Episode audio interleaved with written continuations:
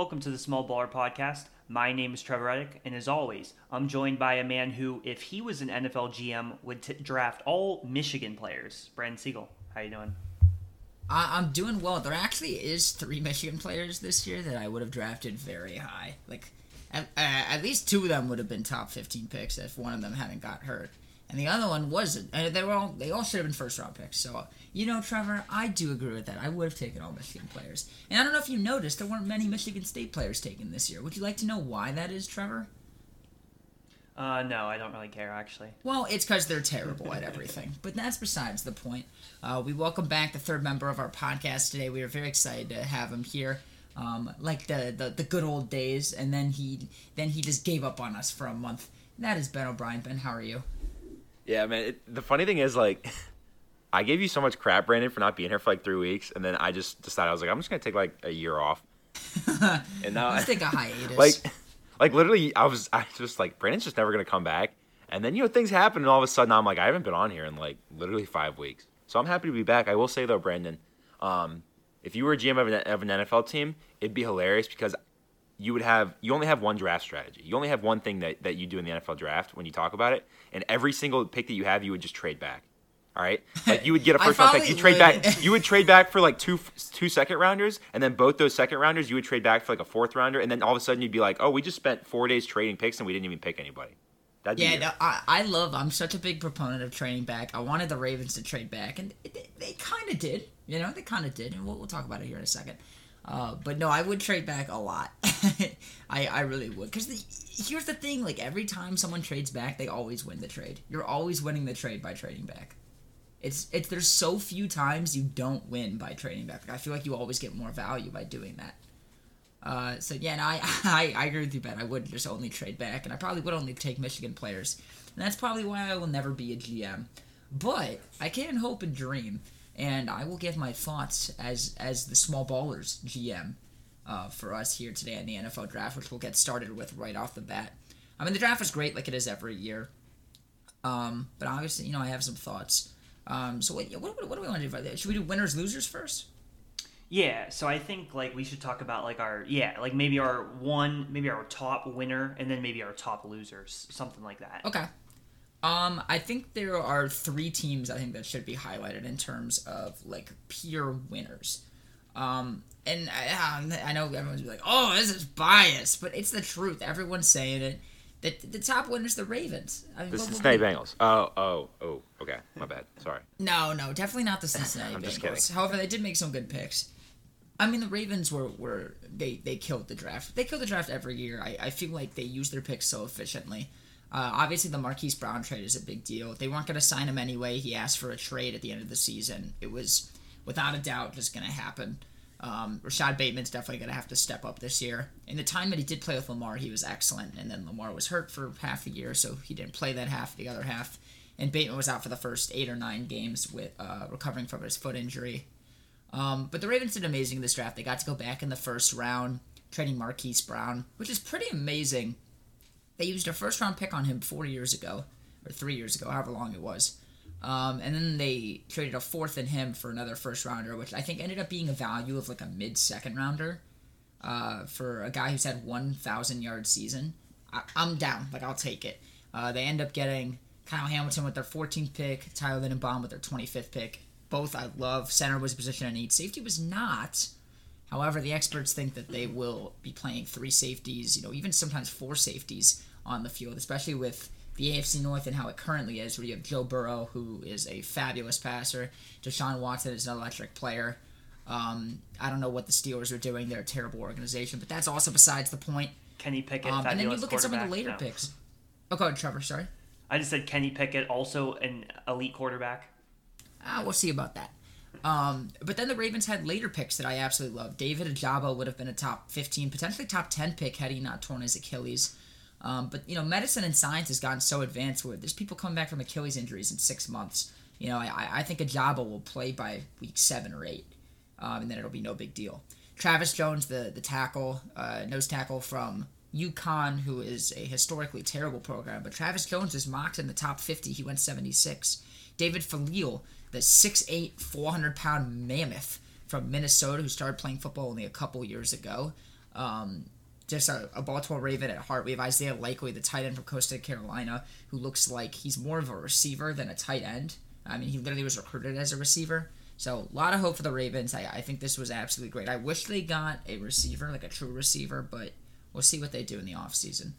Um, the next team I want to talk about has to be the New York Jets. You know, I feel like it's really rare we're talking about the Jets after a draft and doing well, right? Like, I don't think they yeah. do that well normally. They're normally a little dysfunctional. They made a lot of great picks, though. Uh, Ahmad Gardner, I like. I'm not quite as high on him, but I do like him a lot. But I feel like their three first round picks they use super well. Getting Gardner, Wilson, and Johnson. I wanted the Ravens to draft Johnson at 14. Uh, DN being a position of need. So I I really like Johnson. Supposedly there were some character concerns, and that's why he slipped down to 26. Uh, but undeniable talent. Garrett Wilson was arguably the best receiver in the draft. I, I live tweeted uh, during the draft on the Small Ballers account, which everyone should go follow. Uh, we might be doing some, some more of that in the future. I thought Drake London was the best receiver in the draft, but Garrett Wilson was an insanely close number two receiver, if not better, like to be honest. So Garrett Wilson was excellent. All three of their first round picks are great. And then they had a couple other wonderful picks. Breece Hall was the top running back in this draft. Um, they got him with their first pick in the second round at 36. Um, that's a team that really hasn't had a solid running back. And I mean, I don't. Can either of you remember the last time the Jets had a great running back? I mean, they had Bell, but he was terrible. Yeah. Hey, uh, no, what's his I face? Chris Ivory. He wasn't great though. yeah, I mean, this seems like there's more hope for them. Not saying Breece Hall is like the world's greatest running back, um, but I do like him uh, as a prospect. Jeremy Ruckert uh, from Ohio State, the tight end, third round pick, who I absolutely love. Um, I wanted him to go to Michigan. I think he'll be a perfect backup and a perfect two uh, tight end set with Uz, uh, CJ Uzomah. Uz, ben, what's his name? Uzomah. Uzomah. Don't you Uzomah, ever disrespect him you. like that again. Um, who they paid way respect. too much money, but that's besides the point. So the Jets really, really killed this draft. Uh, the other team, and again, it's another team I, I just never thought I'd be talking about at this time um, that I think really, really does deserve to be talked about uh, is the New York Giants. I, I think the second half of the draft wasn't overly impressive, but their first two picks at five and seven were probably, in my opinion, the second and third best prospects. Uh, Kayvon Thibodeaux and Evan Neal, who I love. Uh, Kayvon Thibodeaux, I think, is the most talented player in this draft, more talented than Hutchinson even. Um, and as a prospect, I know that like people are like, oh, there's character concerns. Very clearly, that was just a smokescreen. I, I wanted the Ravens to get him at 14 if he slipped, uh, but obviously the Giants took him at five. Uh, Thibodeaux's an amazing, amazing player who will be an amazing player for a very long time. Evan Neal is a left tackle. He is going to be a starting left tackle. He'll be a left tackle for a long, long time. I think they got two really great pieces. They can move Andrew Thomas over to right tackle, um, as he has not flourished at the left tackle position um, who they drafted first round out of Georgia.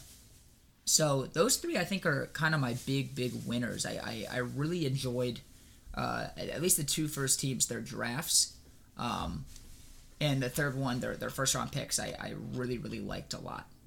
Uh, any any thoughts from either of you on some winners?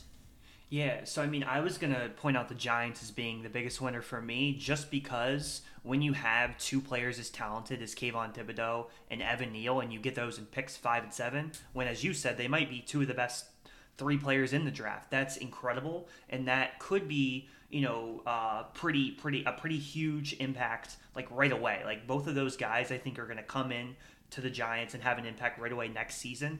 And you know this division, the NFC East, like maybe the Cowboys are still the favorite, but I wouldn't rule out the Giants winning the division. I wouldn't completely say it's you know not possible. I think they could. I think they certainly got better in this draft. Um, yes, maybe the the picks at the back half, like fourth through you know the the fourth round through the seventh round weren't as great, but just having two impact players like that is really good. And the Giants, as we know, are very much known for year after year completely blowing drafts as they have done uh, mm-hmm. for quite a while now with with Gettleman. Um, so very impressive for them. Um, and yeah, I mean, I guess the only other team that I was going to point out. Um, I mean, I, I don't know if their draft as a whole was great necessarily, but I thought it was interesting. I thought it was interesting what the Titans did, getting uh, Malik Willis later in uh, the draft in the third round, and getting him when you have Tannehill uh, but obviously, you know, Tannehill didn't play that well in the playoffs. You know, he has like I I think you we were talking before this podcast. I don't know if it's his last year of his deal, but maybe he has two years left on his deal, and I think that's gonna. Yeah, be he has next there. year is his last year. So this season and next season. But next season they they will save money by cutting him pre June first. So that seems like probably the likely option if Willis is who they Right. want to go with. Which I really like I like Willis a lot. I think he had the most talent out of all the quarterbacks in the draft. Pluckett was definitely or excuse me, not Pluckett. Pickett was the safest choice. Like he's the most NFL ready today. But I think Willis Mm-hmm. Willis a lot like uh uh what's his name from the Niners Desmond- drafted. I'm forgetting his Oh. name. Uh, did they draft? Were they the team that drafted Matt Corral, or was that a different team? No, no, no, no. Last year, last year. Who Man, did they you guys are embarrassing yourselves. It's Trey Lance. Oh, I'm forgetting his name. oh, but- last but- year, yeah, Trey Lance. Trey Lance. Thank you, thank you. Just like Trey Lance, I think Trey Lance was one of those picks where it's like this guy has a lot more potential than NFL ready today, and I think Willis is a lot like that. Yeah, so Willis getting him in the third round, I think, was really good for the Titans. Um, and yeah, they traded away AJ Brown, but you know, I, I think they have still a pretty solid team. Uh, obviously, they have a really good defense, and I think they did a pretty good job. Yeah, Ben. Anything you want to talk about? Even your Bengals. I think your Bengals did a solid job. Anything you want to comment with there? well, the Bengals, I will say that their guy from Michigan they picked. Um, Axton Hill. yeah, sure, whatever. Um, Mel Kiper Jr. did say that he was like a he had him as like the 14th or 15th best player in in, in this draft. So the fact that they got him at 31, I, what does Mel Kiper Jr. know? I don't know. It's just his freaking job. Um, I do think that was a good pick, but I'll tell you the the winner of this draft. You guys are all wrong. Okay, it wasn't the Ravens, it wasn't the Giants, it wasn't the Jets. It was every NFL fan in America. You know why? I can tell you exactly why. Because the Browns didn't have a first round pick, which means we didn't have to hear any stupid comment on Twitter about how whoever the Browns would have picked would have been the greatest draft pick of all time. So every NFL fan won this NFL draft because the first round was completely free of the Cleveland Browns and it was beautiful. I loved every second of it.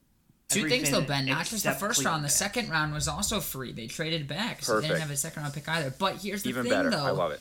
They made two picks. David Bell at 99. I've heard a lot about how he is better than Jarvis Landry already. And Perry sure you have. Winfrey, who is a nose tackle from Oklahoma, who they want to give max contract to right now. Uh, I, I've seen a lot of Browns fans. They're very excited about Cade York, a kicker in the fourth round. Uh, don't know when that's ever been successful. Probably never.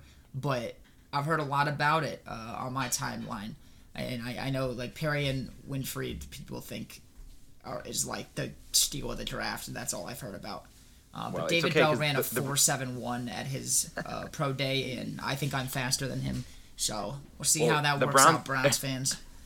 The Browns you could run have, have two of the best quarterbacks in the NFL. So they have Baker Mayfield and Deshaun Watson, which Browns fans will say are the two of the best quarterbacks in the NFL. So, you, what do you know, Brandon? Browns fans clearly know a bit more than you. That is true. I, I mean, Wait- I don't, wait a I don't know anything, frankly.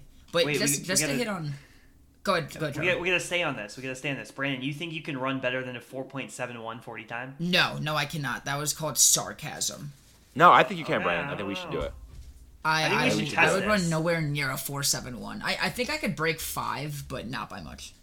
We should test it. I'll get a stopwatch. You guys can come to Chicago, and then we'll go. We'll find like an open lawn of just like open field of grass, and we're gonna Mm-hmm. test it, Brandon. We should, and then what we'll do is we'll we'll make a podcast all about the people that are faster than, than Brandon Siegel, and it'll be embarrassing because we'll have some like offensive linemen on there, like yo, Brandon, Tom not Brady. faster than this dude. and He's Tom Brady- pounds. Tom Brady yeah, will be the some of yeah, those, Tom old- Brady some of those faster old linemen, they dip down in like the four eights. That is not slow. Well, because at they're all. like athletes and we're not. But yes, But I quick, do think I that wanna Tom Brady's mention- faster than you. I think Tom Brady's No, faster. no, than no, no. I'm faster than Tom Yeah. Brady. He runs like I a think he's five five. Yeah, I think you're slow. No, no, that's just wrong. But um, one thing that I think was interesting about the Bengals is they doubled up on safety, or tripled up on safety, first round, second round, and fifth round. Uh, they Yeah, drafted did. three safeties, which I feel like is a questionable decision collectively. Uh, Well, so the issue is that after next year, they will not have their Pro Bowl safety Jessie Bates anymore. So I think that's also a concern. Um, but I will say the dude they got in the second round, the the Nebraska dude, I don't know anything about him, but he is just watching like his his uh, like film. He is one of the most athletic dudes I've ever seen in my life. Yeah, he's he- he- insanely athletic. he runs a sub four four. He's he's it's Yeah, crazy. he's His forty time at his pro day, I think, it was a four three five.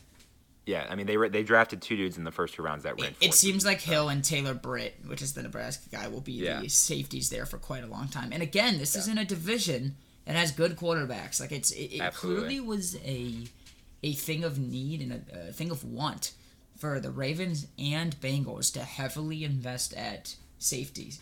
Um, you know, Absolutely. the Ravens obviously they took they took Hamilton and they signed Williams in free agency, the biggest contract uh, you know any safety's had. You see Jessie Bates, who doesn't seem like they want to re-sign, but is going to garner a lot of money. Yep. Um, and he's he's a high level safety. They drafted three of them in this draft, so very clearly that was a a very big want for these teams in the AFC North. Very very big. But why don't we go over a couple losers uh, of this draft? Um, so my first loser is everyone who's not a Browns fan because we had to hear about their day three picks. I'm kidding. That's Yep. that's not one. Uh, the bottom of the barrel here uh, is is for sure the uh, the Patriots. Uh, don't understand anything they did, frankly. Um, they, they drafted in the first round Cole Strange, who was mocked in like the high 70s. Um, very, very, very odd pick. You see them draft Bailey Zappe, a backup quarterback, in the fourth round. I feel like there's other positions of need that could have been hit.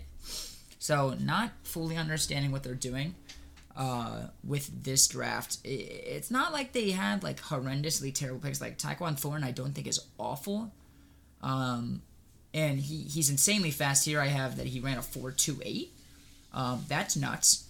But it seemed like there were better players on the board who were there. George Pickens, Skyy Moore, um, Alec Pierce were all available at that pick, and they didn't take any of them. They chose the fast guy. So maybe uh, Bill Belichick knows more than I do. In fact, he does He know does. more than I do. Yes. Um, yeah. Not maybe. but very very questionable picks there. Uh, the other team I think that just to mention uh, again that I think kind of not wasted their first round pick, but just there were better players on the board. Um, is the Dallas Cowboys? They took Tyler Smith out of Tulsa. Uh, he, he- he's a good tackle, but he, he's he's a very raw talent, um, and he, he also needs to drop a little bit of weight, you know, before training camp. Um, I, I I think you know most people would say that they see the potential in his game, but I, I feel like if you're taking a first round pick, um, that's supposed to be your like starting left tackle, um, maybe even you know a guard spot here. Uh, you might want to be a little more surefire on it. Uh, you know, uh, feel a little better than I would feeling out of that pick. Uh, anything else you guys want to comment draft wise before we move on? Yeah, I mean, just I guess quickly with the Patriots, I, I didn't like the draft either. Um, I know we talked about like when you trade back, it's it's almost always a good decision, but the Patriots traded back, and I'm not totally sure it was the best decision. I feel like the Chiefs honestly might have gotten the better of that trade because of who, now it's because of who the Patriots picked, right? Um, for me, with this Patriots team, I thought the number one priority was cornerback, and they did get two cornerbacks in the third and fourth round.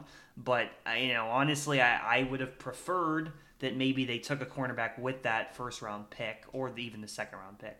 Um, but you know, it, it is what it is. Maybe again, maybe Belichick knows more than we do. I think he definitely does. Um, but uh, I think just looking at the names on paper, looking at kind of what the Patriots prioritized here, I, I don't love it. Yeah, I'm I'm, I'm with you. I, I don't think they should have taken a cornerback at their trade or at their pick. Uh, the cornerback kind I of mean, I, draft I don't here know who dropped was available, yeah, but it dropped off a ton after McDuffie. I, I, I think if you want to classify Daxton now as a corner, okay, but he's not really. He's more of a safety. I, I- you know, McDuffie and um, you know, you, you had Sauce Gardner and you had uh, Stingley. Those were the kind of the top three. And then there was a big drop to kind of like the end of the second round. I don't mind that they hit, you know, hit a, different pick, you know, hit for guard here. And I, I, as always, I love trading down.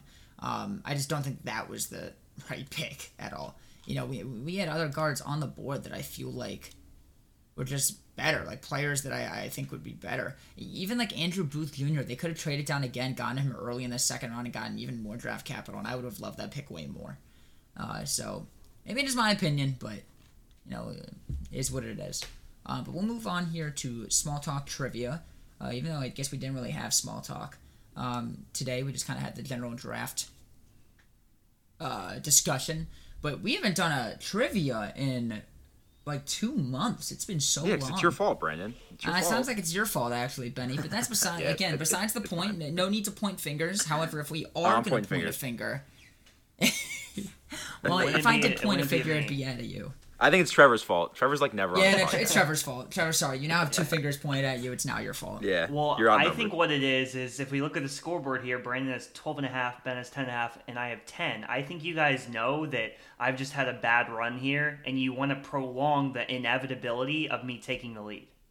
So I actually Well, think I- it's it's quite the opposite. I think you guys are trying to prolong me getting more points on you guys, Okay. and I think that's why I- you know we haven't. but see, I mean, I- two points is I a big think- lead. I just think Brandon, you were out for a while because you wanted to prolong you staying in first place because you know that I'm gonna I'm gonna get like I don't know in in a stupid amount of points today. And it's gonna be closer than you think. Yeah, don't don't know where you see all that you know playing out. Uh, it's definitely false, but that's besides the point. Let's get to our questions today. So it's twelve. You said it's twelve and a half to ten and a half to ten. Yeah. Okay. Um, so I forgot to do the random thing. So who would like my question? I'm just gonna ask up. Who would like my question today? What can you tell me what uh what it It pertains is an? NFL question, Crickets, no one raises their hand. Yeah. and uh, I- and I'm I- offering double points for it. All right, I'll do it. I'll do it. Oh, yo, Joe, that's, that's real big of you, Trevor, to, to take the double points. Sure. Ben, you didn't. You could have said yes. You didn't say yes. no, it's fine. I am in last place, so maybe I should get the first pick. No, that's I'm fine. in last can place. I'm in last place. You know, no, you're you're not in last place, Ben.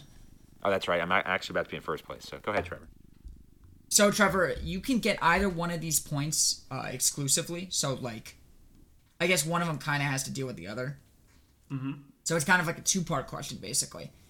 Um, which you know, again, Ben, it's honestly kind of good for you because you get a little bit of an advantage here. Um, in this century, the 21st century, okay, so basically our lifetime since 2000, there um, has been a certain amount of teams that have not drafted a quarterback in the first round. So the first question is how many teams have not drafted a quarterback in the first round? And can you guess those teams would be the second point. Now, I'll say this. Let's say you guess the wrong number, but you guess all of the teams correct, even though like there's more teams than that. If that makes sense. Like let's say you guess 10 teams and it was actually only 5, but you got all 5 of those teams in your 10 guesses.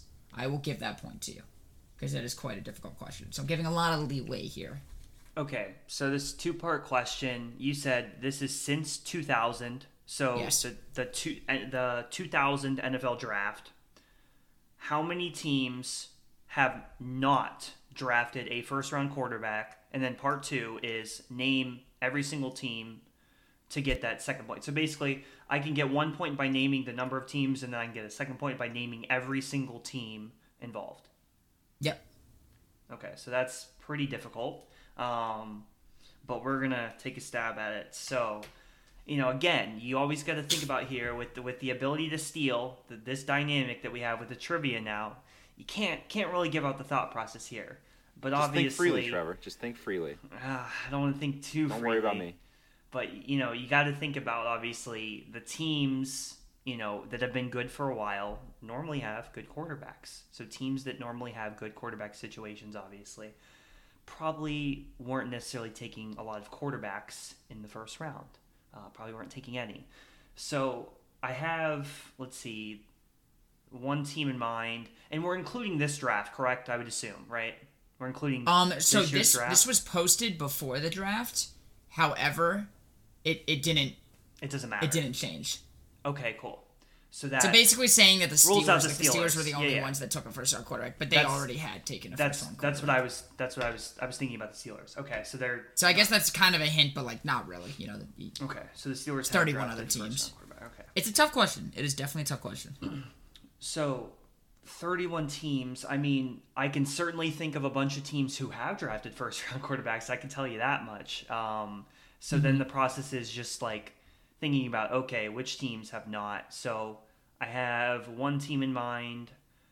Um, I have let's see if I just go through divisions. I mean, uh, let's see, like go through the AFC East. Okay, so I, I can think about that. I can go through it. All right. Uh, honestly, you guys, you guys, can can I like think about this while you guys like have a little discussion about this, or I don't know. I mean, there's no that really- discussion to be No. had. You just got to come up this with an answer. a. This is I think such Trevor a, needs to come up with an answer. This is a Well, question I'm taking nine years on this. You got you got 30 seconds. to Come up with an answer. All right, all right. I'll come up with an answer. Okay, so it's got to be very few. I I would think it's got to be very few. Um, first round quarterbacks since 2000. Yeah, I don't know, man. Like, uh, there's no way I'm going to get all the teams correct. I'm just going to say that it's, I don't know, uh, four. I'll say four. It's random random guess because Okay, I need four. I need like I need like ten minutes for this question, but I don't have that. So I'm gonna say four. Uh, we'll say the Patriots are one of those teams. Uh, we will say well, we know that the Steelers aren't one of those teams. Um, I'm gonna say, I think, I think the Ravens are one of those teams. I think that. Let's see, Patriots, Ravens. I need two more first round quarterbacks. Yeah, I, I don't know, man. It's gonna be it's gonna be like random guesses after this. Like, I don't know. Let's go with the.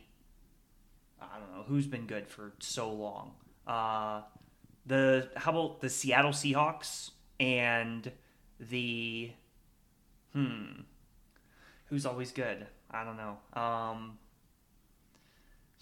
I don't know. We'll go the Cowboys. That's probably wrong, but those are my four teams, and I'm gonna say four.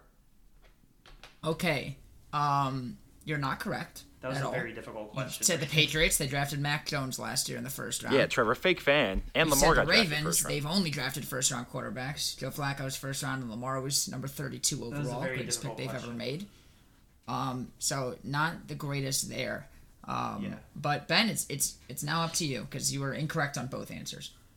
So this is a really tough question. It's okay? hard. It's hard. And That's there I are two of those points. two of those teams. Just going through really quickly, I probably forgot some, but two of those teams I would have guessed too. Okay, I do. I can't think of any for the Cowboys. All right, because I don't think Romo Romo definitely was a first rounder, and I don't think Dak was. Um, and the Seahawks, I can't think of any first rounders for them. Okay, so Okay. those two, I'll guess. I have to give a number, don't I? Oh man. You do have to Um, give a number. can't- I know. But you I'm know it thinking through isn't. I- four. You know it isn't four. yeah, I can't think of any for the Broncos either. Like who? What first round quarterback have the Broncos drafted recently? I guess I can't think back to 2000, and then I can't think of the Saints either. The Saints are another one. So I was actually gonna say four, but now I'm afraid to say four. I'll say three. Okay, so I'm gonna go three. Do I have to guess the teams? I'll I'll uh, I'll Yeah. go Saints, Cowboys, Seahawks. That's my final answer. Ben, you were hundred percent correct. Wait, am I really? Three teams: Seahawks, Cowboys, and Saints. I mean, go. Russell Wilson. Let's see what they say here. Seattle, they drafted Hasselbeck, um, who is a sixth round pick, and then Russell Wilson, who is a third round pick. Uh, the Cowboys drafted Romo, who signed. He was undrafted. He was undrafted Yeah. actually, and Dak was a fourth round pick. Um, for the Saints, Drew Brees was a. I don't even see what. I think he was a second round pick. I could Well, be wrong. Drew Brees didn't. They didn't draft. The Saints didn't draft Drew Brees. oh, you're right. The Chargers drafted him. Yeah. You're right. Yeah. Yeah. So yeah, Ben, you got it all right. Trevor, you were actually Oh, pretty good. close. You just need the Saints. Your other two guesses were pretty terrible. I'm not gonna uh, lie to you, Just just give me an out. especially since you That's- like one of the teams. Listen, Yeah, that that Patriots put- one was a bad guess. Trevor. Listen, to defend myself, and honestly, just give me the L. But like, you put me on the spot. This is a question that requires like 15 minutes. You wanted it. I asked who wants the difficult. question. Yeah, Trevor, you did Honestly, want Trevor, it. you took one for the team because Ben got good. it. f- Not only did he Yeah, get a that point, was- he got it fully right. It's That was good. clutch because Uh, I had I had time to go through every division and think of every team. So that was This clutch. is, uh, Trevor. Thanks for taking a while. This is a uh, Ricky Bobby. You're, you're Ricky Bobby Ben, and I'm I'm shooting you to the top of the racetrack. You're in first place. yeah, soon, Yeah, maybe. shake and bake. Thanks. Appreciate Well, he's it. not in first place still. He's he's at 11 and a half, and I have 12, so he's still not in first place. But he can go into first place now, uh, because of you. Um, okay, so Trevor, I asked you the question. It is your turn to ask Ben, right? Yeah. Or Yeah, yeah, okay. sure. Okay. Well, in my opinion, my question is about 50 times easier than Brandon's question. Um, Sweet, let's so do here it. it is. It's interesting. You, Um, you're making fun of me for it not being easy. You almost got it, Trevor. You were instead of four, you could have guessed three, and you got two of the teams. And Ben got it 100 percent correct, so it wasn't that hard. It was pretty hard, but um, It was pretty hard. anyway. So Chris Paul in Game Six Oh. of the NBA playoffs. Okay. Oh, NBA. You didn't even know it could be what college I'm did Chris. Paul go to. And you know, and you start with Chris Paul, who I just I made very clear about 45 minutes ago that I'm not a fan of. But okay, go ahead, continue. It could be Okay. anything, Ben. I mean, you know what know. college Chris Paul went to? Uh, Wake Forest. There you go. It could Yeah. be that. All right. All right, go ahead. Sorry, go ahead. Go ahead. So Chris Paul uh, in Game Six against the Pelicans uh, finished with 33 points. He shot 14 to 14 from the field, perfect, Yeah. and that is that is the most made Yes. field goals without a miss in a single playoff game. Yes. So my Yes. question is, who is the player that has the most made field goals Yes. without a miss in an. NBA regular season game? So Chris Paul has the record yes. with 14 in a in the playoff game. Who is the player that has the most made field goals without a miss in a regular season game in NBA history? Yes, so I, I knew the answer before you finished the question. Now, you saying regular season stumps me, but I know it's Wilt Chamberlain because I'm pretty sure I've asked this exact question on this podcast like years ago. But I believe it's Wilt Chamberlain. Final answer. Wait, no way. You think you've actually asked this question before? I, I remember we we were in the in the uh, studio in the cooling center at Bowling Green State University, and I remember asking this exact question. I'm gonna 'Cause be I believe honest, he, Trevor. I believe be I believe you, I Trevor. knew I think answer he this. I think he's number like one, two, and three, or one and two. He's got the top two or three. He is the top two. Um, so yes, Wilt Chamberlain. Oh, yes. Correct I, I knew that answer. Um, that tie that Ben, you are now tied with Brandon. You're welcome. No, no, he's in first. Um, he's in first. He's in first now at 12 and a half. Let's Oh, wait, no. I had 12 and a half. I You had both 12 have 12 and a half. So you're welcome. What a- yes, Will that's Chamberlain great. has All right, the Trevor, number you're, one you're and number two gifting him. You're gifting him points. Man, Hey, What I is just going a- on? I just I- needed I like di- a, I didn't a three month break from this podtra- podcast. I'm ready to go. I didn't realize. I knew he- that he answer. Knew the answer. Yeah, that was an easy one. Because again, it's one of those where like any stupid stat, any absurd stat, it's probably going to be Wilt Chamberlain because he's a freak. Eh, yeah. Thanks, Trevor. right, well, Appreciate that be, question. Ben? could be could be Kareem, could be Shaq, but no, it's Wilt. Yeah. Ben, it is it is to you now. Your question for Okay, me. Brandon. Here's my question. NFL draft question. Okay. All right. I should get Since this then. 1967, which is often referred to as the common draft era, if you didn't Yeah. know. Okay. Okay. Since I did know. 1967, which team? Okay, so you got a one in 32 uh, chance of getting this right. Which team has had the most first round picks? Most Okay, first so round which picks team has had the most first round picks? in the common draft era. Which team has had the most first round picks? Yep. Do you mean Which team has had the most first you round mean picks? first overall? Like I No, first round. No, first round. Interesting. First overall, I was gonna do, but there was a tie, so I didn't want to do that question. First round picks.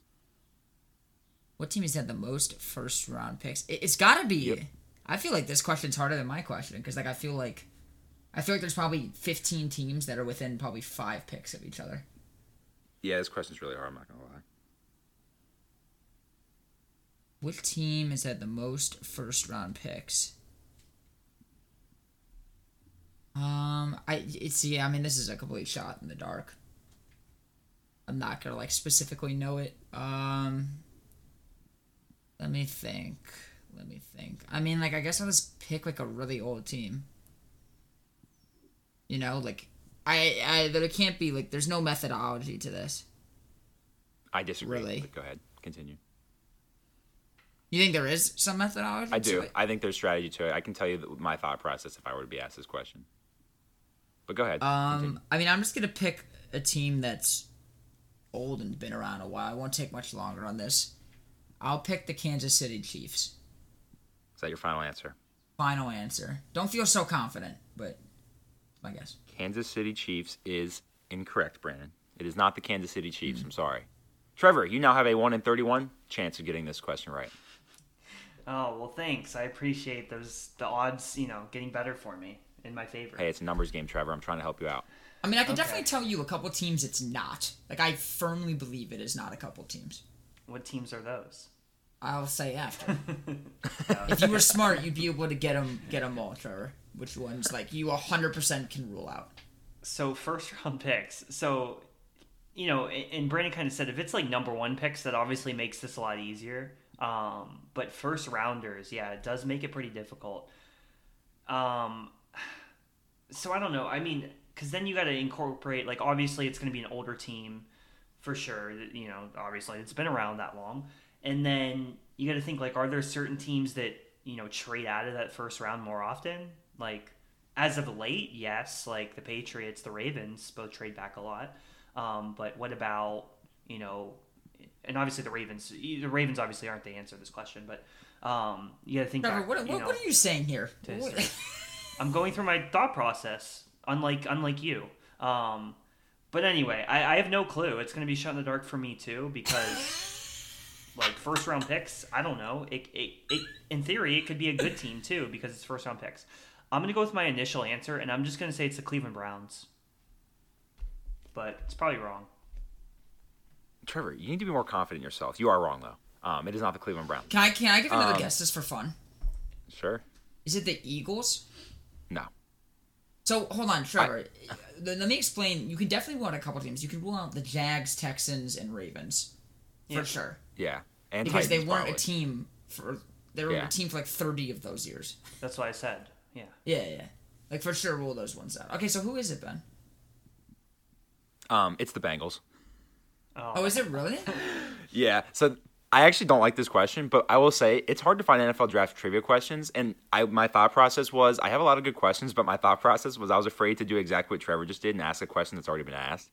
Um, so I didn't love this question, but the answer was the Bengals. So I'm like, I'm just gonna ask it How many what is happens. it? Uh, it is 65. And like, what is like tenth place? Like sixty-two? I don't know. It just tells me who's number one. Oh, The 49ers are number two at 63. yeah. Um, I mean, there, I will was say no though, way. I know I feel bad now because it was a really hard question. Okay, Yeah. but yours was hard too. But um, Mine was not do- that hard. You guys both almost got it. the way the way I, I would think about this is just what teams have been around longer than 30 years, like you said, um, and then what teams rarely ever make trades in the NFL draft. And until two years ago or three years ago, the Bengals literally never made a trade in the NFL draft. They would just have seven picks every year.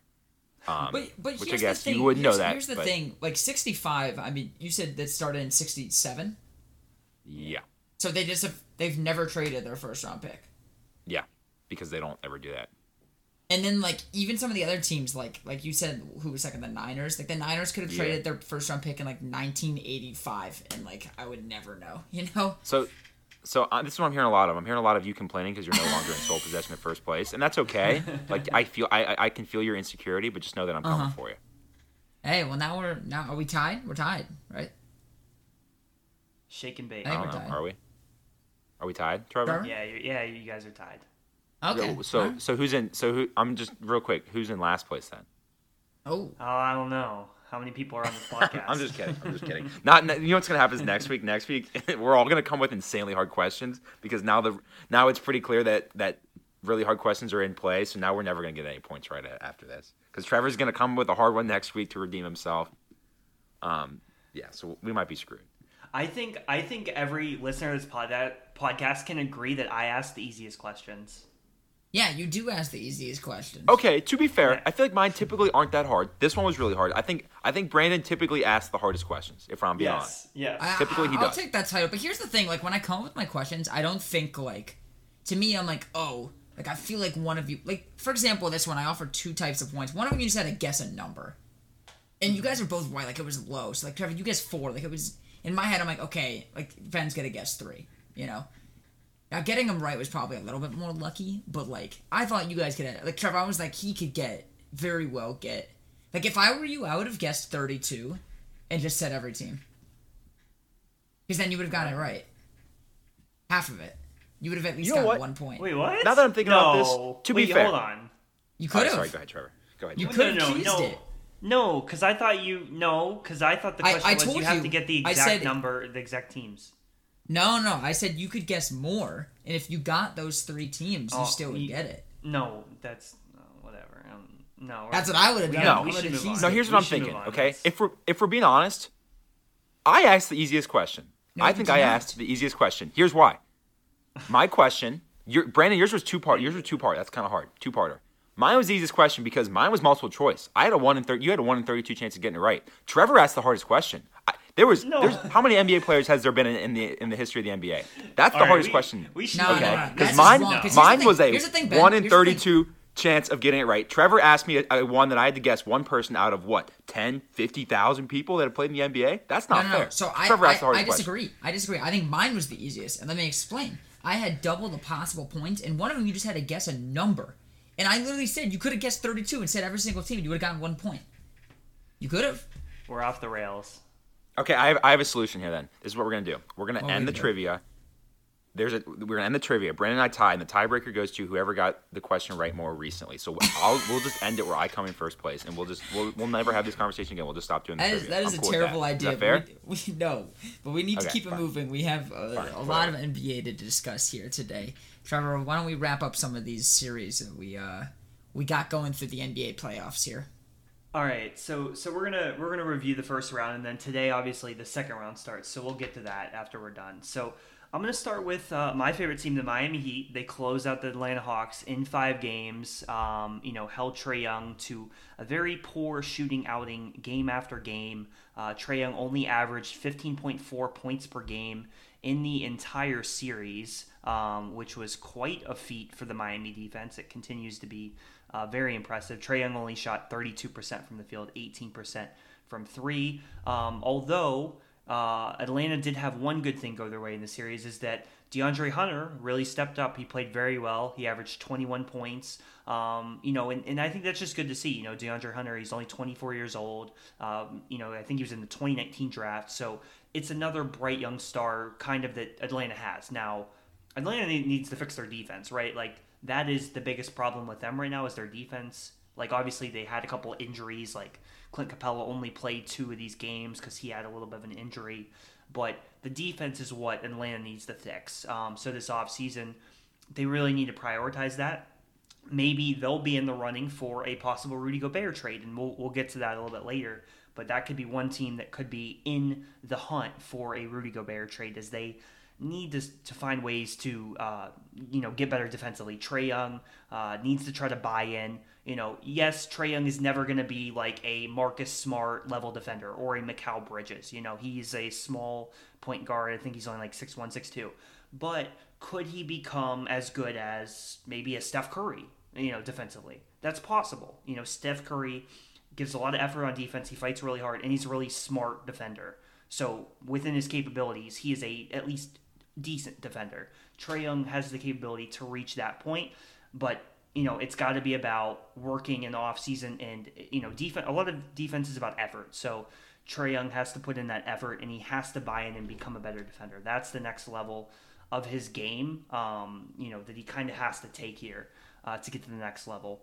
Um, but that's kind of the end of this series. The Heat are dealing with a couple minor injuries right now, despite um, you know they're really good play. Kyler Kyle Lowry has been out for a couple games now. He's supposed to miss game one against the 76ers from what I'm hearing. So hopefully he comes back by game two. Obviously, Kyle Lowry is a very important uh, person, you know, player to have on this Heat team. And then Jimmy Butler, who has had just like minor uh, issues, is supposed to be back, I believe, for game one. Obviously, he had an incredible series, averaging almost 31 points a game, seven rebounds, and five assists. So the Heat move on, and the team they're playing is going to be the Philadelphia 76ers. Now, the 76ers, they had a little bit of a scare. You know, they lost two games in a row to, fo- you know, the Raptors forcing a game six, but the uh, the 76ers closed it out in a blowout in game six, destroyed the Raptors, and the Sixers and Heat is the second round series that we have set up. Now, Joel Embiid, you know, uh, Pascal Siakam was driving into the basket with about three minutes left in game six.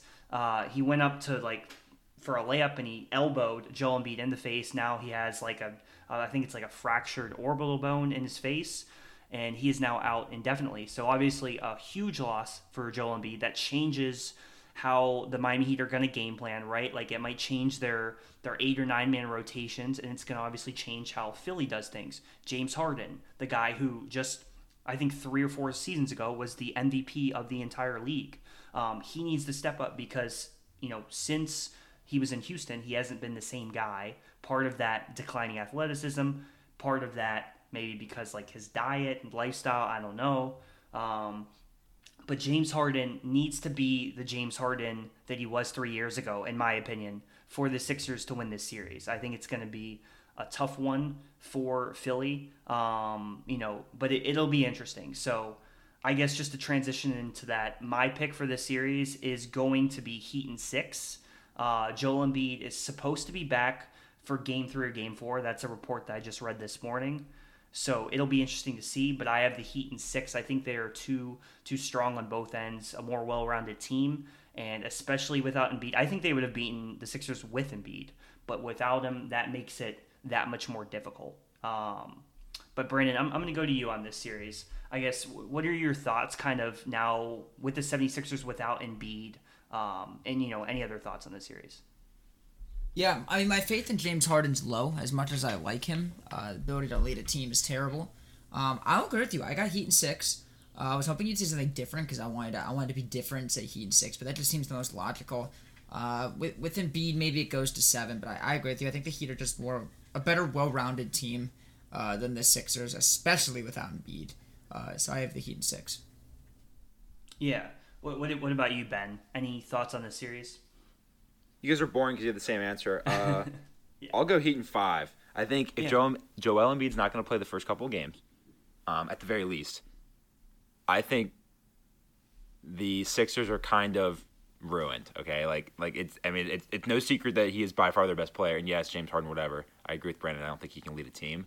I think if if he doesn't play the first couple games and the Heat like win by a lot, let's say they win by 15 one game, they win by 21 game, I think the the 76ers, even if Joel Embiid were to come back games game four, let's say, I think by that point it might be too late. I think if the Heat can jump on them early in the series without Embiid, it'll be over quickly. So I'll say Heat in five. I think it'll be a uh, it'll be a a rough one for the 76ers from the very beginning, just because their best player won't be there.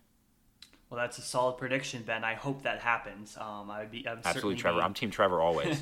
I would certainly be uh, very happy with that. And again, like w- Embiid is so important to this team. Like you think about like you take Embiid off this team, they would have been. Uh, I mean, in the regular season, I, maybe they still make the playoffs. They probably maybe they squeeze in, but Embiid is just so important. That's why he was top three in MVP. So you know, I, I, personally, I I wish he wasn't hurt. Obviously, I wish he played in every single game because I don't like the fact that when the Heat win, people are going to use it. Oh well, Joel Embiid missed two or three games. That's why the Heat win. The Heat aren't actually that good. Um, but nevertheless, that's the reality of the situation. Um, but moving on to kind of the next, I guess, the lower portion of this Eastern Conference bracket, we did have the Brooklyn Nets. They swept the Boston Celtics 4 0. Uh, the Nets did not win a single game. Now, yes, it was a sweep, but every game was pretty close. Like, so look, you know, you could just look at it and say, well, the Nets got swept. Kevin Durant, Kyrie, they got swept. It was, you know, the Celtics destroyed them.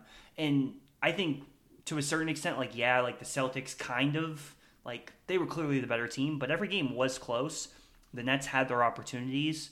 Um, but ultimately, this Celtics team is just really good. Like defensively, they have so many different guys um, that really buy in defensively. I mean, that's kind of been the shift now with Ime Udoka uh, as the coach. You know, he's really emphasizing defense, really emphasizing toughness, and they have uh, the roster to be a really good defensive team because they have a lot of um, you know tall, athletic guys like Jayson Tatum and Jaylen Brown two great wing defenders. Then you have Robert Williams, who's an incredible shot blocker, great you know uh, interior presence. You have Marcus Smart, who just won Defensive Player of the Year, the best backcourt defender in the NBA. Uh, Al Horford, like he's super smart. You know, yes, he's older, but you know he can do some things. Then you even got Grant Williams, who really good um, defender as well. I mean, at Tennessee in college, and yes, I you know I guess his college career doesn't relate a ton to the NBA, but that Tennessee defense with Grant Williams was insanely good. That was part of the reason why that Tennessee team was so good. And now Grant Williams, with his capability on defense, is now with the Celtics. So they have a lot of great defenders, and they threw everything they could in the kitchen sink at Kevin Durant, and it really slowed him down. You know, and I know that there's a lot of Kevin Durant legacy talk out there um, but you know, it's four games, it's one series. Kevin Durant is still a top ten, top twelve player of all time. He didn't play well. He didn't play well as he normally does. But at the end of the day, these things happen. Like every great player, Michael Jordan, LeBron, Kareem, all of them have series where they struggle. Uh, mm-hmm. You know, it's just a reality. So this was the reality for Kevin Durant. And also, like Kyrie Irving also struggled. He had the one good game, but after that, it was tough. So the Brooklyn Nets' future this summer is going to be very interesting. Is Ben Simmons ever going to play for them? I don't know. There's a bunch of drama there. It's really uncertain. But uh, you know, the reality here is that the Boston Celtics were the better team uh, and the more complete team. Um, ben, I, I, wanted to I wanted to go to you on this first. What, what are your thoughts about this series and just like seeing the fact that on paper the Celtics sweep the Brooklyn Nets with Kevin Durant, Kyrie Irving? Like, how surprising is that? So it's definitely surprising because I'm the I'm I was on the, the, the side of like I actually think I thought the, the Nets might win again because they have the better players. I guess they have the one better player. Jayson Tatum's amazing, but Kevin Durant's the best player. Um, and I really I'm I was really a big believer of like uh, them being a seven seed that doesn't like they're better than a seven seed. But I I'm looking back on it, I, I'm kind of thinking like, and I've had the, the same like I've had that same mindset with like LeBron, like his his last year in, in Cleveland. And I was like, ah, oh, they're better than a four seed or five seed, whatever they were that year. But in reality, you play 82 games, like you are what you are. And after 82 games, the the Nets were what they were, which is they can't play defense, and they, yeah, they have two great players, but Kyrie, both literally and figuratively, sometimes doesn't show up to the games.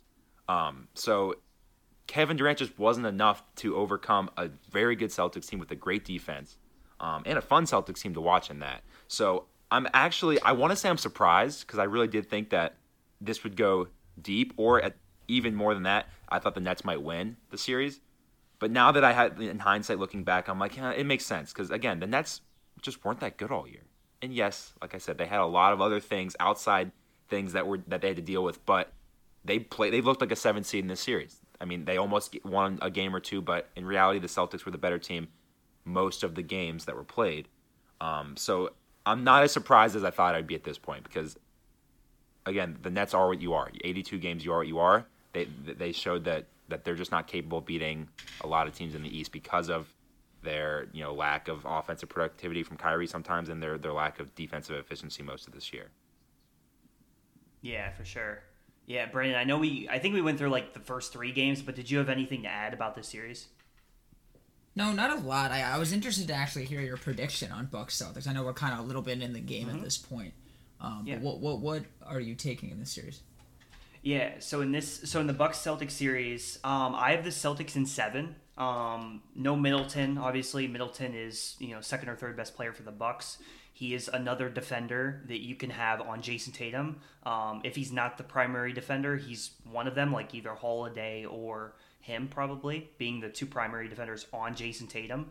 So that's certainly going to hurt the Bucks. The fact that they have less defenders to throw at Jayson Tatum. And then you look at like, okay, well instead of like Middleton, now like some of these role players have to step up, play more minutes. Pat Connaughton has to step up. Like Grayson Allen has to play more minutes. Like some of these guys that like Wesley Matthews, some of these guys that you know they're they're they're decent role players. They're solid but if you're asking them to play big minutes against the Celtics team, who you know has a really good starting five, has some good depth, it's it's a lot to ask um, here uh, for some of these guys who haven't done it, uh, you know, consistently this season. Now, obviously, they do have Giannis, Giannis, who is the, in my opinion, I mean, especially after this series with the Nets Celtics, you have to call Giannis now the best player in the NBA. I think it's pretty clear at this point. He is the best player in the NBA.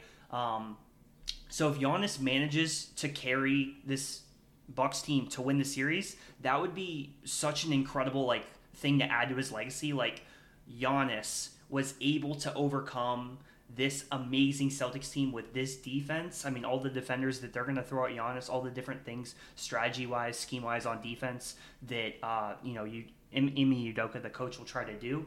It's going to be very tough for Giannis to do all that. Um, I mean, I'm sure that some of these guys, Grayson Allen, um, are they're gonna have to knock down their threes. Like against the Bulls, they got a ton of open looks because Giannis would get into the paint and then he'd have like three Bulls tenders collapse, and then Grayson Allen would just get like practice shots, wide open shots.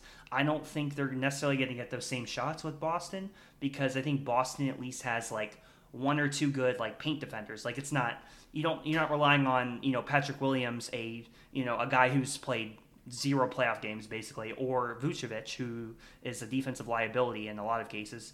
Compared to Boston Celtics, they have Robert Williams and Grant Williams, who are really good defenders, and then they also have great perimeter defenders that aren't going to let Grayson Allen get those wide open threes. So I think it's going to be a really interesting series. I'm so excited for it, but I have the Celtics winning it in seven games. So I'll also take the Celtics at seventh. I know it's boring, but something I wanted to add, Trevor, is you said like this will be very impressive for Giannis's resume. I mean, it's not like the mm-hmm. Celtics won 65 games; they won 51 games. Uh, but I understand the Celtics are good, but is it that big of a feat? I think it is because yes, they only won whatever you said, 52 games. 51. Yeah. But they really came into like full swing in the back half of the season. They really uh, ramped it up. They had a bad start. Like I think they were at 500 uh, like in early January or something. You know, they 23 and 23 or something like that. And then they really came. They became pretty much a completely new team once they kind of you know took that jump. They they got healthy. They had a couple guys that were not fully healthy. They made the Derrick White trade, um, and they really all bought in. It seemed like on defensively, and I think they're like just looking at like some of the advanced numbers. Like I think their net rating I think is the highest in the East, and it's up there with. I don't think it's quite as high as like Phoenix or Golden State's, but it's at least close, and it's the highest in the East. So Uh-huh. the numbers in this year, uh, 2022, show that the Celtics were the best team in the Eastern Conference for the last four months. So Okay. I think they are a really good team. Um, and it, it's just something. It's not like it's not necessarily if we compare it like it's not necessarily like LeBron beating the Pistons by himself. I, I don't know if it's necessarily that, but it still would be really impressive. Gotcha. I see what you're saying. All right. Well, what's the next series you'd like to talk about? Well, hold Yeah, on, hold so- on. Let me get my prediction. Let me get my Oh, prediction. okay. Okay. I forgot. Yeah, go I forgot. The- I was also gonna say Celtics in seven. That's so boring. though. I'm not gonna say that. I'll say, man, you guys are killing me.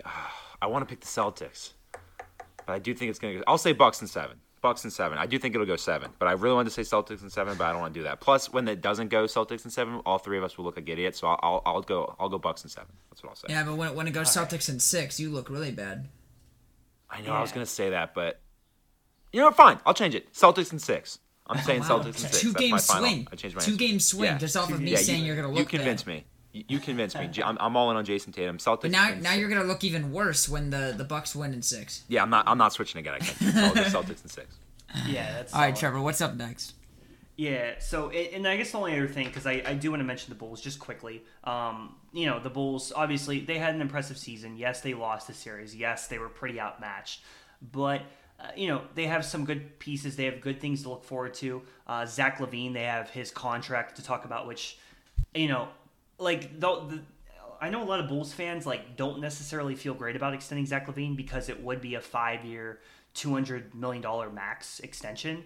But my question is like, what's the alternative? Like, if you get if you don't sign Zach LaVine to this extension, then where are you? Like, you- you're stuck. You then you still have DeRozan, you have Vucevic.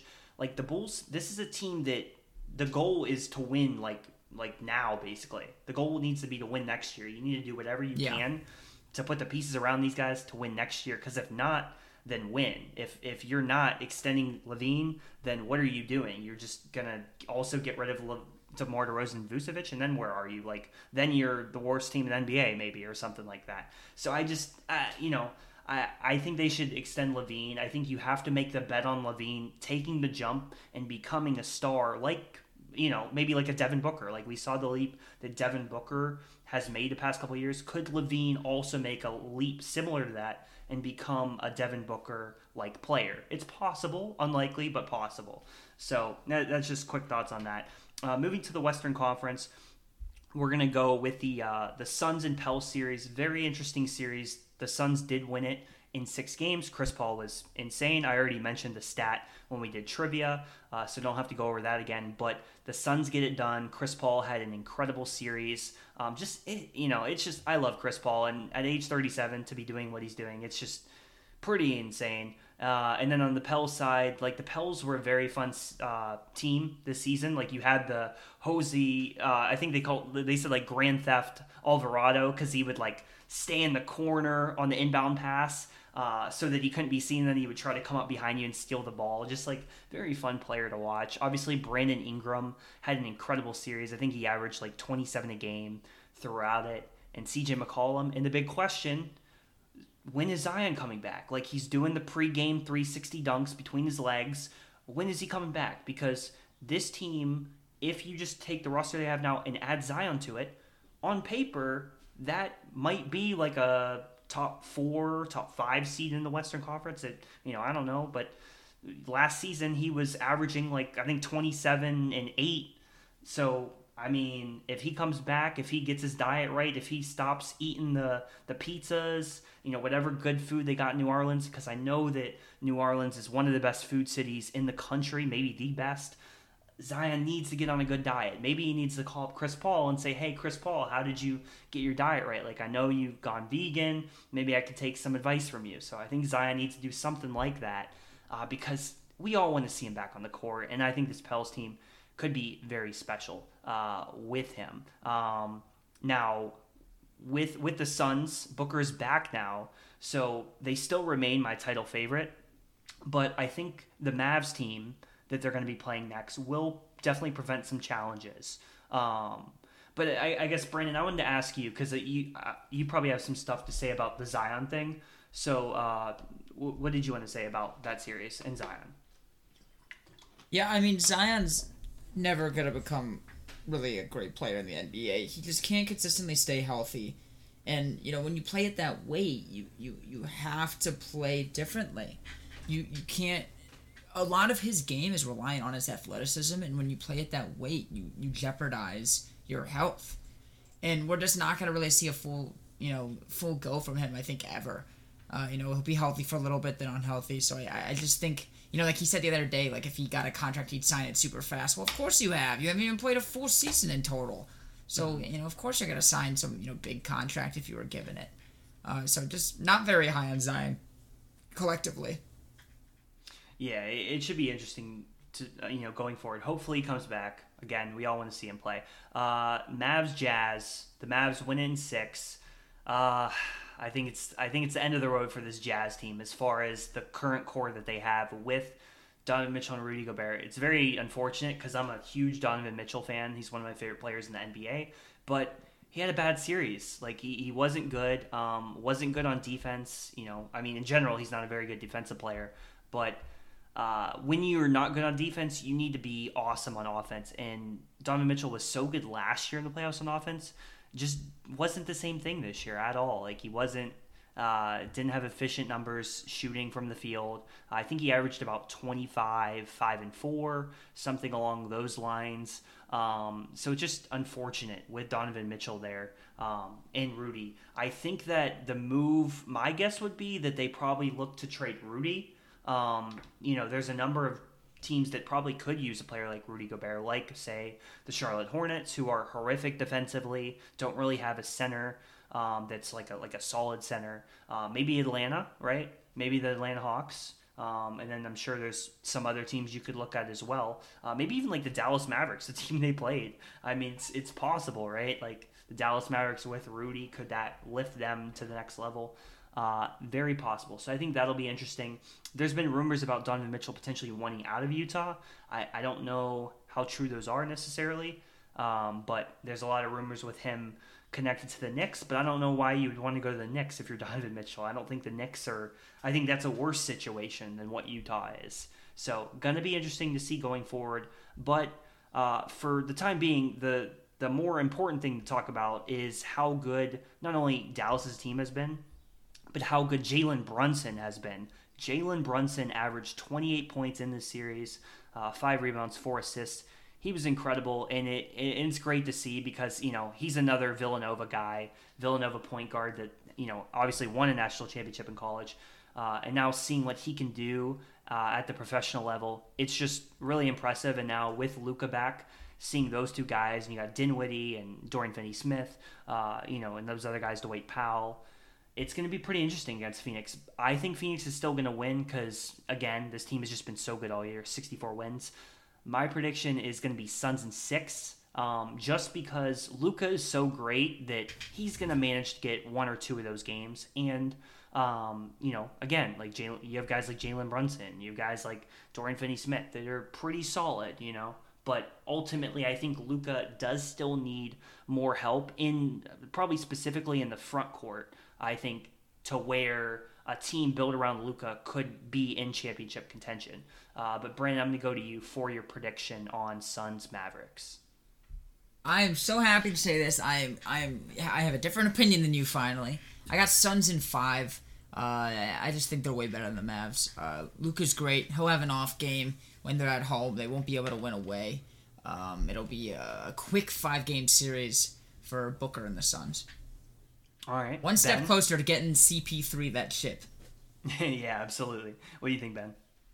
Yeah, so I don't think it'll go seven. Okay, and I think the Suns will win. So my question is, do I agree with Brandon or do I agree with Trevor? Um, I was gonna say Suns in five. I was, but two reasons why I'm gonna say Suns in six. One, Luka. I think he will be responsible for a, a win at some point for the Mavs. And two, the Suns. I mean, it's the Suns, right? So like somebody will tweak. Chris Paul will tweak something. He'll leave a game early, okay? Or Devin Oh, Booker will tweak don't- something again. don't put that Some- energy I'm in not. the I'm not manifesting it. Okay, relax, Trevor. Relax. It's not my I mean, team, you so are I, I'm not superstitious it. here. Okay, well I am, but it's not my team, so I don't care. Um, and I don't like Chris Paul, so it is what it is. Somebody, somebody will get hurt. Something will happen to the Suns. I'm, I'm, they're going to win the series, but I, I just think it'll go. That'll take an extra game. I'll say Suns in six again because somebody's going to tweak something, and uh, that in the combination with Luka and even Jalen Brunson, like you said, Trevor. I think the Mavs can get two wins out of it. Okay, awesome. So you and also I think the third piece was your team Trevor, and you wanted to agree with me. I think that was. I am Team piece. Trevor. Yes, absolutely. And I will say, I like the Suns. I'm not a huge Chris Paul fan, but if the Suns are in the in the finals, I'll probably root for them. Okay, I like the Suns. I love Devin Booker. Um, but I again, like the history shows that last year they they were constantly somebody people were constantly tweaking something in, in the playoffs last year for them. They just have guys that that seemingly they'll miss you know a game or they'll, they'll leave a game early. I'm not saying man, major injuries here. But I just do see the Suns, one of their starters maybe tweaking something, and that might be looking back. That might go, oh, that's why the the, the Mavs were able to steal a game here on the road or at, at home or something like that. Okay. Yeah, for sure. So, um, yeah, I mean, I, I think the Suns are just, yeah, too good. So, the bottom half of this bracket, uh, we have the Warriors who made quick work of the Denver Nuggets, beat them in five games. Jokic just needs more help ultimately. Like, getting Jamal Murray back and Michael Porter Jr. is going to be critical. Uh, I mean, we saw what Jamal Murray was capable of when he was playing in the playoffs. Like, he, he was awesome. So, you know, having a scoring threat like him and then having Michael Porter Jr., the good version of Michael Porter Jr., where he is 100% healthy and he's a really good offensive player, not the version of Michael Porter Jr. that we saw uh, early in the season before he got injured, uh, where he wasn't very good. Uh, but, you know, Denver, if they get those guys back, they could be, you know, obviously a threat. They could be, you know, top four, top five in the West. Again, there's just, the West is so deep. They have so many good teams. Um, so yeah, uh, that that'll be interesting to see going forward with Denver. With Golden State, we talked about the death lineup uh, a little bit last week. The the lineup that includes Steph Curry, Klay Thompson, Jordan Poole, Draymond Green, and Andrew Wiggins, uh, which just was incredible. They destroyed uh, the Nuggets anytime that five was on the floor, um, and they're also just super fun to watch. Like having all three of those guards, Poole, Thompson, and Curry, is so fun to watch. Watching the ball movement, the unselfishness. Um, the off the ball movement, it's so fun. And then having Draymond, uh, you know, at times kind of run the show and orchestrate things. And then obviously what he's capable of on defense. And then uh, I didn't even mention Wiggins, but uh, Wiggins from time to time, you know, he obviously has flashes where he can be really good as well. So the Warriors make quick work of that series. The Grizzlies and T Wolves series was a little bit more interesting. Uh, the T Wolves blew a lead, a double digit lead in three different games. Uh, the Grizzlies win it. Ja Morant did struggle at times from the field, but he, you know, found ways to make impacts other ways. The Grizzlies get it done. They were the better team in the series. Um, the smarter team, you know, the team that uh, I think, you know, ran better sets, made smarter decisions, unlike the T Wolves, who constantly had pretty bad shot selection uh, late in games. Carly Towns firing up threes with 20 seconds on the shot clock and things like that. But nevertheless, it was a great series um, and bright future for Anthony Edwards and that Timberwolves team. Now, with this series, Grizzlies, Warriors, if you remember, these teams played last year in the play-in game. Um, in the winner of that game, which was the Grizzlies, uh, you know, took the number eight seed. That game was a game that went into overtime. It was very competitive, but obviously that game did not include Klay Thompson, and that game did not include this version of Jordan Poole, which is like like an all star basically. Um, so definitely changes the dynamic there with these two teams. Um, my prediction is going to be Warriors in six. Um, I considered going Warriors in five, but I think you know I, I think just I don't know. I think that kind of discredits what the, the Grizzlies have done all year. I think they are still capable of getting two games with Ja, with you know Desmond Bane. Like it's not it's not like the Warriors are this insanely great defensive team. They definitely have the capabilities in the front court for sure. But in the backcourt, I think Ja's going to be able to take advantage of a Jordan Poole or a Steph Curry or even a Klay Thompson, who, you know, since the injury, he's not the same defensive player. So I think because of that, I think Ja, Desmond Bane, Dillon Brooks will be able to do enough offensively to get two games, but the Warriors are the better team. They'll win in six. Uh, ben, we'll go to you first on this one. What's your prediction? So this is a tough one, man. I, I think this is the best series in my opinion. I'm, ex- I'm I, I guess I should say I'm the most excited for this series out of all all of the other ones. Um, again, you got Steph versus Ja Morant. It's just a fun matchup. Man, this is a hard one, Trevor. I, I mean, I do think it'll be the Warriors, and I think we kind of secretly all want to see the Warriors versus the Suns in the conference finals. But I don't know, man. The Grizzlies are just fun to watch, and they're kind of that all year. They've kind of just been that like trendy team that you know they've had some good draft picks recently. They haven't been great for a while, so it's kind of like it's, it seems like it's kind of their time, and maybe it's one of those where it's ah their young team next year is their their year. Um, but they're a fun team.